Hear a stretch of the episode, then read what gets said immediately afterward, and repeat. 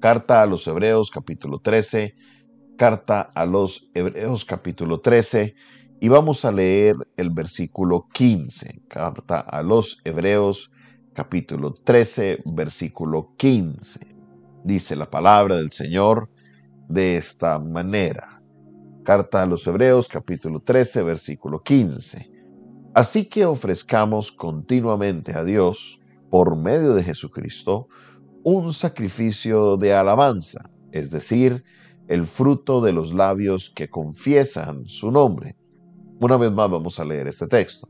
Así que ofrezcamos continuamente a Dios por medio de Jesucristo un sacrificio de alabanza, es decir, el fruto de los labios que confiesan su nombre. Aquí en este texto se nos introduce a este concepto que se conoce como un sacrificio de alabanza. Y perdón que lo estaba leyendo en la nueva versión internacional, pero creo que la Reina Valera no varía mucho. Dice, así que ofrezcamos siempre a Dios por medio de Él, refiriéndose a Jesucristo, sacrificio de alabanza, es decir, fruto de labios que confiesan su nombre. La variación es mínima entre las dos versiones. ¿Qué es un sacrificio de alabanza? ¿Qué se refiere a esto?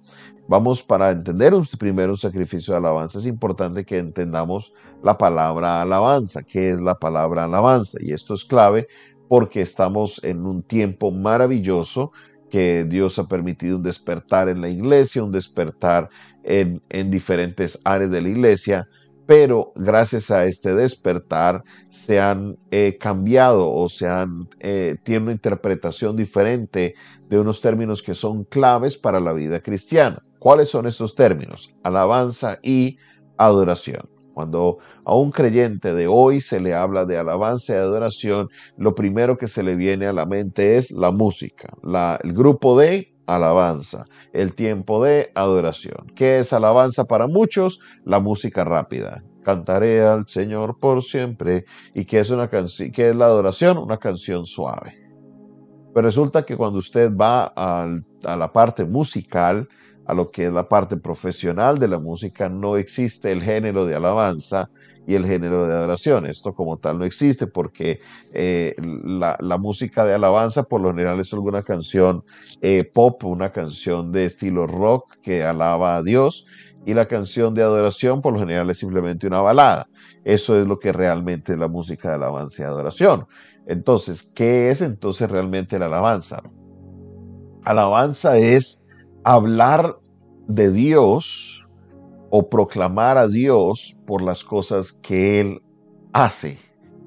Alabanza es hablar de las cosas que Dios hace.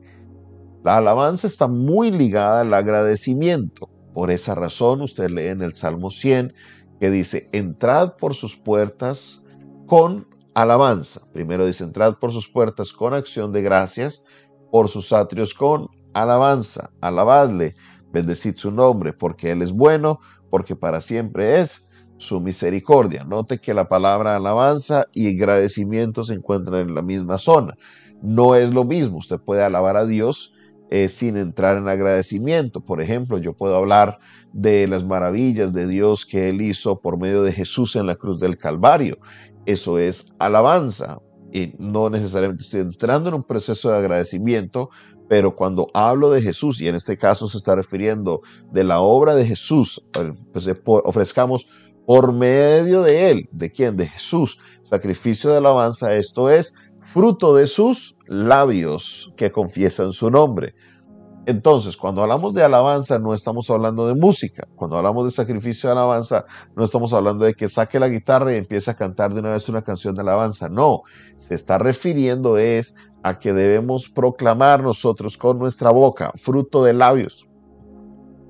Dice el texto, fruto de qué? De labios. En otras palabras, cosas que salen de mi boca debe ser de alabanza, de las maravillas que Dios ha hecho, que ha hecho Dios contigo, de las cosas que Dios ha hecho por medio de su palabra.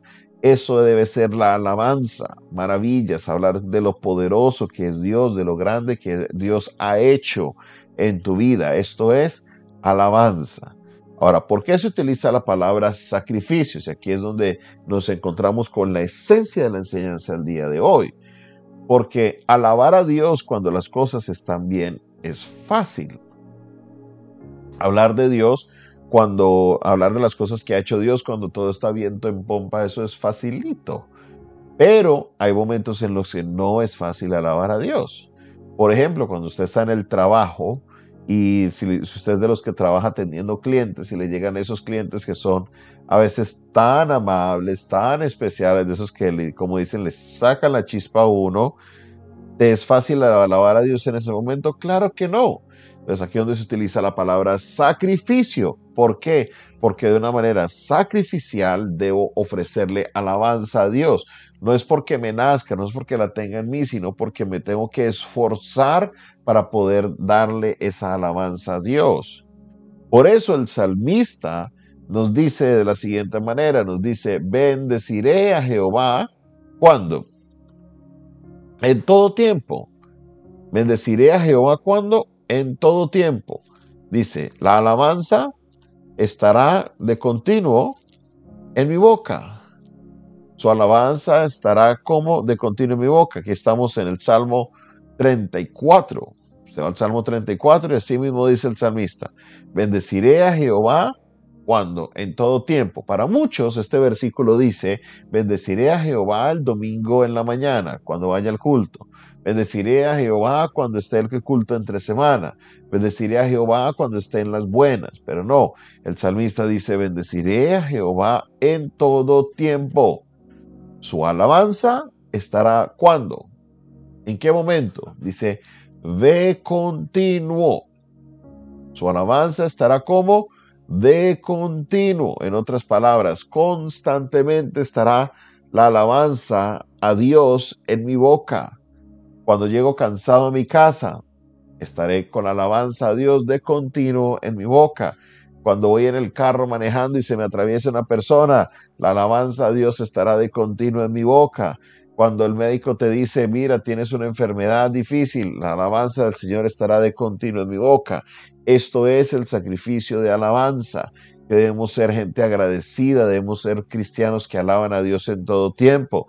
Si nosotros entramos en lo que alguien curiosamente definió como la quejabanza, esto no es algo que a Dios le agrade. Esto no es un sacrificio, esto es lo que hace todo el mundo. Cuando las cosas no van como nos gustan, todo lo que hacemos es que quejarnos, quejarnos, quejarnos y quejarnos y quejarnos.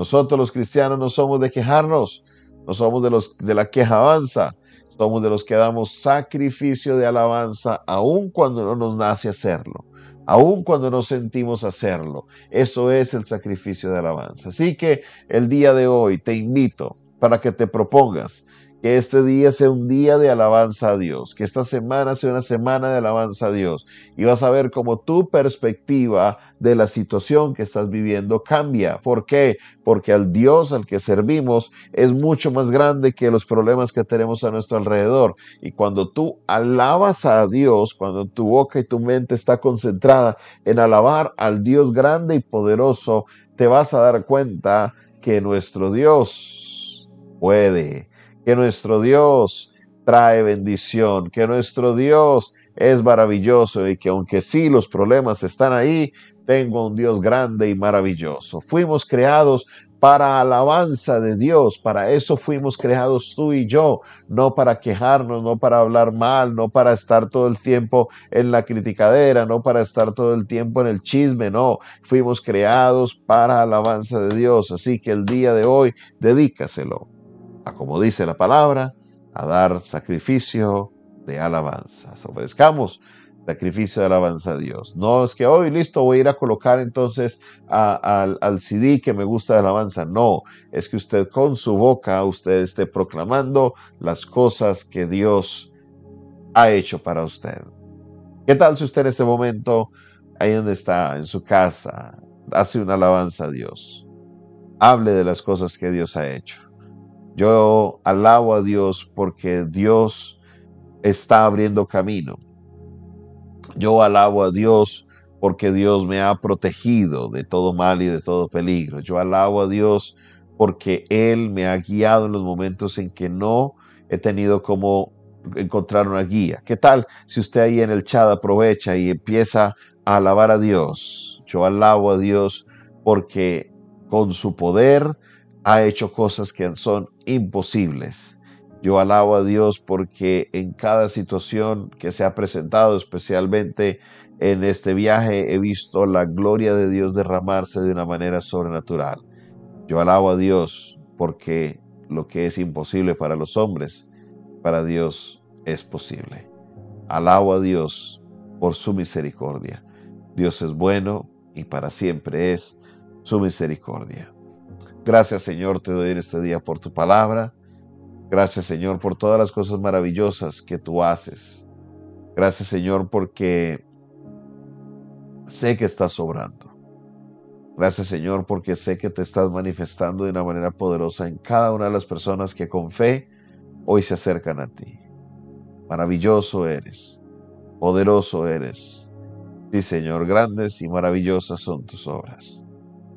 Señor Dios Todopoderoso, justos y verdaderos son tus caminos.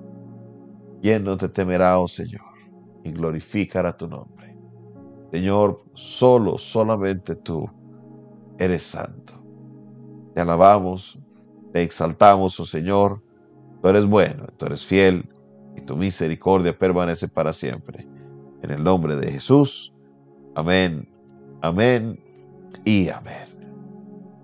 Hermanos, esta fue una producción del Departamento de Comunicaciones del Centro de Fe y Esperanza, la Iglesia de los Altares, un consejo oportuno en un momento de crisis. Se despide de ustedes su pastor y amigo Jonathan Castañeda, quien les bendice el día de hoy y les invita para que se suscriban a nuestro canal. Ahí en la parte de abajo de YouTube hay un botón que dice suscribirse, dele clic a la suscribirse, dele clic a la campanita y así podrá recibir las notificaciones de todas nuestras transmisiones. Te invitamos también para que compartas este video y este audio.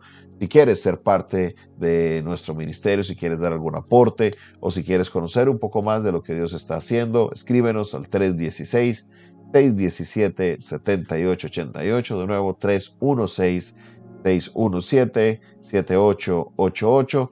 Si me escribes fuera de Colombia, solo coloca el indicativo más 57 316 617 7888. Dios te bendiga, Dios te guarde